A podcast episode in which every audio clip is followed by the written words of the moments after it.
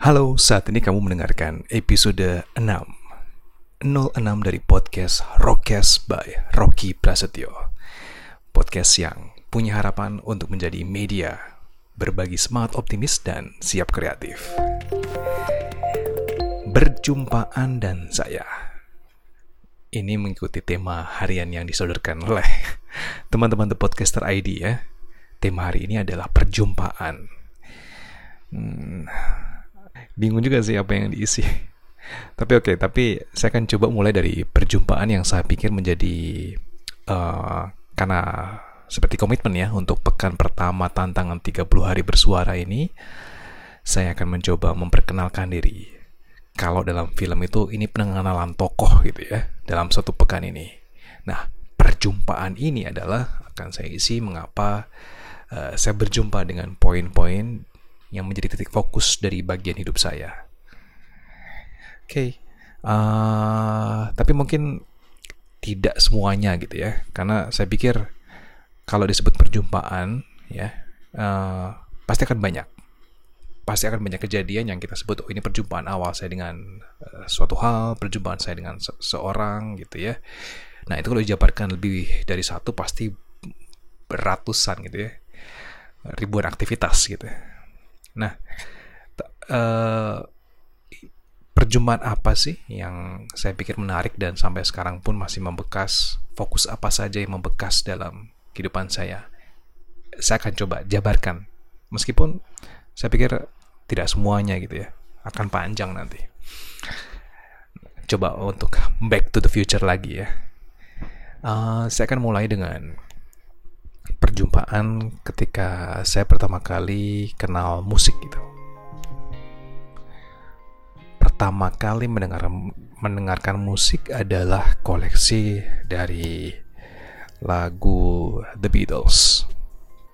Tapi memang saya ingat itu bukan resmi dinyanyikan oleh The Beatles sih ya. Uh, saya baru mengenal The Beatles beberapa tahun kemudian gitu. Uh, tapi ini adalah sebuah musik dari The Beatles yang di cover gitu ya oleh uh, semacam apa ya chipmunk gitu ya. Suara-suara chipmunk gitu. Jadi memang untuk konsumsi anak-anak. Ini memang mungkin salah satu peran dari almarhum bapak saya gitu ya yang punya peran besar untuk mengenalkan saya terhadap lagu-lagu semacam ini gitu ya. Sehingga pada waktu kecil pun saya justru uh, lebih familiar dengan lagu-lagu remaja atau dewasa gitu ya dibandingkan lagu anak-anak gitu.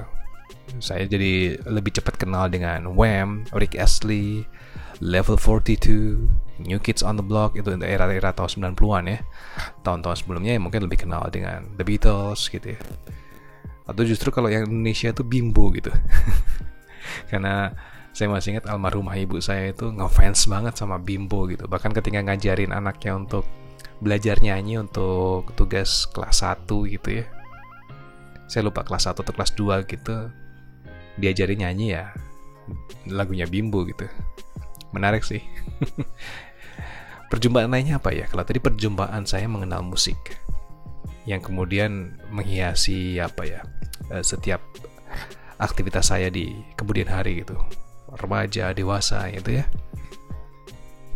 dan hingga sekarang pun The Beatles menjadi semacam uh, pendamping saya gitu dalam dalam setiap aktivitas perjumpaan lainnya adalah perjumpaan saya dengan industri kreatif ya jadi um,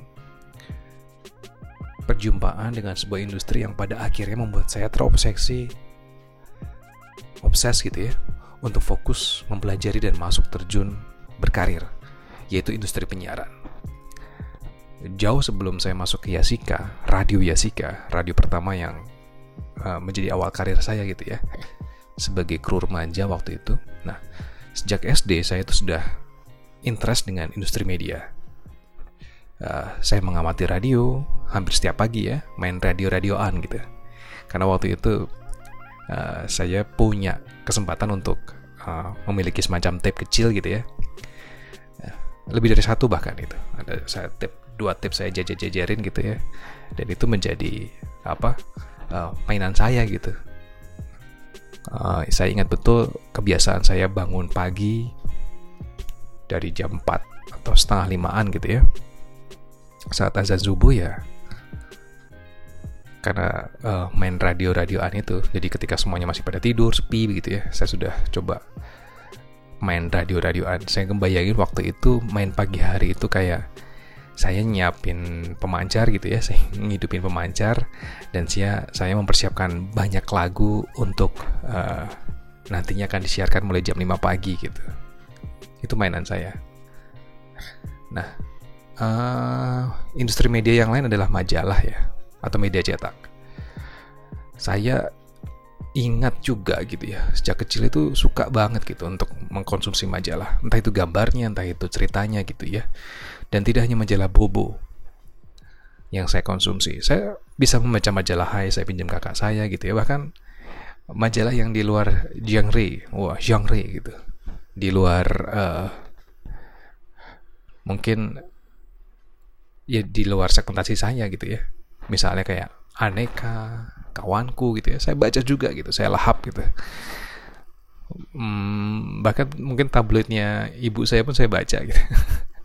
Wanita Indonesia saya sempat intip juga gitu ya. Saya tertarik dengan dengan bagaimana pola media itu uh, menyampaikan informasinya gitu.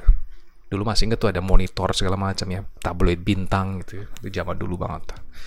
Oke okay, next tadi musik kemudian media gitu ya Perjumpaan lainnya yang begitu membekas adalah pertemuan pertama saya dengan dunia radio. Tadi sempat saya mention dikit ya Sika. Langkah awal gitu ya, titik poin. Saya pertama kali melangkahkan kaki gitu ya. Uh, saya pertama kali untuk mulai berlari ke industri radio adalah radio di Jogja. Ini sepertinya benar-benar menjadi faktor yang mm, kemudian merubah hidup saya gitu. Radio Yasika di Jogja itu adalah sekaligus menjadi radio pertama yang menjadi langkah karir. Karena sejak lulus SMP, singkat saya selepas 3 SMP begitu ya. Jadi 3 SMP itu sudah tahu info gitu bahwa di Asika itu membuka lowongan pekerjaan gitu. Membuka kesempatan belajar untuk para pelajar gitu ya, untuk siaran. Dan di situlah saya mencoba untuk mendaftar ke radio itu menjadi penyiar remaja. Dan kemudian berjalan hampir sepuluhan tahun gitu ya. Jadi SMA kuliah gitu ya.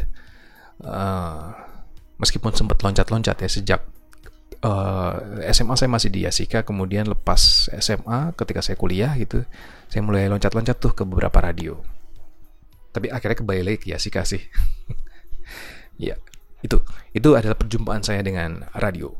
Perjumpaan berikutnya adalah perkenalan saya dengan industri yang kemudian sekarang menjadi fokus saya dalam disertasi saya, dalam kerja disertasi saya.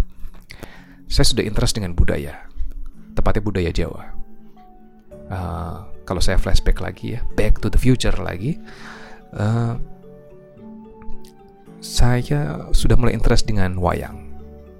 Jadi saya ingat tuh ketika yang lainnya bermain mungkin uh, ya mungkin kalau game masih ya mobil-mobilnya juga masih tapi pada suatu waktu saya tertarik untuk bermain wayang. Jadi saya minta tuh dibeliin wayang gitu sama bapak gitu ya. Mikir lama sih almarhum itu ya untuk membelikan wayang gitu ya. Akhirnya mungkin dapat yang murah gitu. Akhirnya membelikan mainan wayang-wayangan. Uh, itu dibelinya di daerah sekitar Keraton Jogja gitu, uh, alun-alun utara Uh, kalau sekarang kayaknya masih ada ruko-ruko kecil gitu ya, warung-warung kecil yang ada di samping kantor pos gitu ya. Nah itu ada tuh salah satu warung yang jualan wayang. Nah saya beli di situ. Memang nggak semuanya sih, ada beberapa tokoh saja, Noman itu ada itu. Nah saya suka sih sebenarnya melihat permainan wayang gitu ya. Jadi saya seakan-akan waktu itu setelah dibelikan saya bermain seperti dalang gitu ya. Dan memang uh, memang menjadi eh, bagian dalam hidup saya dulu waktu kecil, meskipun tidak dilanjutkan. Tapi itu menjadi cikal bakal ketika saya ternyata juga ya sudah interest dengan budaya.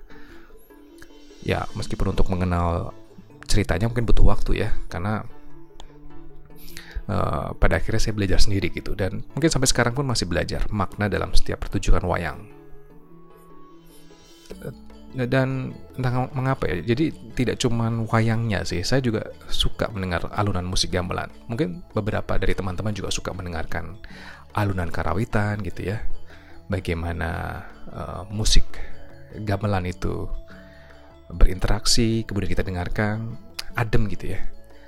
Uh, saya nggak ngeliat itu tradisi Jogja atau Solo tapi saya suka semuanya. Menenangkan gitu ya. Semacam meditasi untuk saya gitu. Nah untuk saya masih ingat tuh untuk yang tinggal di Jogja sekarang mungkin masih tahu ya. Kalau sekarang namanya Hamzah Batik dulu Mirota Batik. Ini, ini toko legend banget. Jadi uh, aneka ragam uh, seperti batik dan teman-temannya gitu ya. Kalau biasa beli oleh-oleh ini juga salah satu tempatnya gitu ya. Yang saya suka sebenarnya bukan koleksinya sih. Koleksinya ya saya suka gitu. Cuman pada akhirnya bukan saya yang beli gitu ya nemenin iya gitu tapi yang saya suka sebenarnya sederhana suasananya musiknya jadi kalau udah masuk ke situ tuh ada rasanya gitu ya entah itu AC-nya adem juga aromanya juga uh, Jawa banget gitu ya tapi musiknya alunannya uh, bikin adem gitu suasananya jadi musik pengiring itu menjadi jagoan banget itu kalau masuk ke Mirta Batik saya masih ingat itu. Sekarang Hamzah Batik. Oke, perjumpaannya udah banyak nih, udah lama nih. Apalagi ya berikutnya ya. Saya mau menjadi apa ya menjadi titik poin. Oke. Karena banyak banget sebenarnya. Tapi mungkin ini menjadi salah satu yang akan saya masukkan dalam podcast ini, podcast tema perjumpaan. Perjumpaan yang menjadi titik perubahan saya adalah perjumpaan dengan uh, istri saya. Ya. Yeah ini ini ini jelas banget. Uh, istri saya memiliki pengaruh pengaruh yang besar dalam kehidupan saya. Ya, ya memang perjumpaan kami pun sebenarnya unik gitu. Hmm, emang kalau ketemunya memang uh, biasa gitu ya. Jadi kalau ya saya kenal satu kantor gitu ya, kemudian kan ada banyak cerita-cerita seperti itu ya perjumpaan suami istri yang pertama kali pacaran karena kenal di dalam satu kantor kan cukup banyak tapi ini unik sih sebenarnya kalau buat saya. Perjumpaan saya masih ingat kalau saya flashback itu perjumpaan dengan istri saya itu ketika kami mulai apa ya mengenalkan diri ya. Karena beda nih. Dulu saya ketemu di media di Jakarta. Setelah saya coba untuk uh, merantau gitu ya ke Jakarta, saya kerja di tiga tiga apa ya? Hmm, mungkin kerjanya di dua tempat tapi tiga aktivitas. Jadi mulai kerja di kantor di kampus gitu ya. Kemudian saya juga sempat belajar mengajar gitu ya.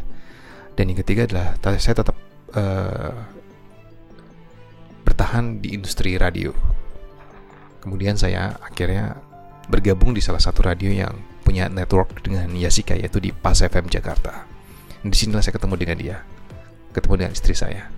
Tapi menarik karena dia itu aktivitasnya pagi karena saya saya anggap itu adalah pekerjaan second saya gitu ya. Kok second? Second tuh bekas pekerjaan kedua saya gitu ya. Nah jadi saya ketemunya itu malam sebenarnya. Dan itu papasan sebenarnya. Um, menariknya adalah ternyata kami punya tempat tinggal yang nggak jauh gitu jadi masih di Jakarta Barat gitu ya. Tapi nggak jauh aja gitu. Uh, lokasi kantor saya jauh di Pas FM tepatnya di Jakarta Pusat gitu ya. Tapi nggak ngehnya ternyata kita punya tempat tinggal yang gitu jauh. Saya punya kontrakan deket rumah dia gitu. Bisa kebayang ya udah jauh-jauh ke Jakarta Pusat tapi ternyata ketemu dengan pasangan yang punya kontrakan yang deket. Hmm, lebih jauhnya mungkin akan saya ceritakan di ya, episode lain. Tapi kalau ditanya, apakah ini menjadi pengaruh besar buat saya dalam kehidupan saya? Ya, membawa perubahan besar. Mulai dari menyentuh hal-hal yang sifatnya sifat asli kekanak-kanakan saya gitu ya. Kemudian sifat yang sifat uh, egois saya gitu ya sifat menang sendirinya saya gitu ya. Jadi sifat-sifat asli yang sudah terbawa sejak kecil. Ada banyak perubahan di situ. Dan salah satu pengaruhnya adalah proses pendewasaannya adalah bersama dengan istri saya. Yang selalu ada ketika saya memang pada posisi down. Wah, ini jadi dalam nih. Tapi mungkin akan saya ceritakan di episode lain ya. Karena di khusus untuk hari ini saya lebih uh, fokus kepada perjumpaan-perjumpaan apa yang kemudian menjadi titik perubahan hidup saya. menjadi fokus dalam bagian karir saya. Kalau diceritaan pasti bakal lebih kalau kita mengingat lagi kenangan-kenangan apa, perjumpaan-perjumpaan apa, pertemuan-pertemuan apa yang kemudian cukup membekas dalam uh, kehidupan kita. Tapi paling tidak yang bisa kita ambil makna dalam setiap perjumpaan itu adalah kita mensyukuri.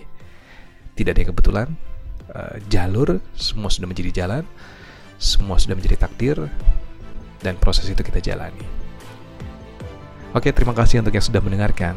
Saya Rocky. Sukses untuk kita semua.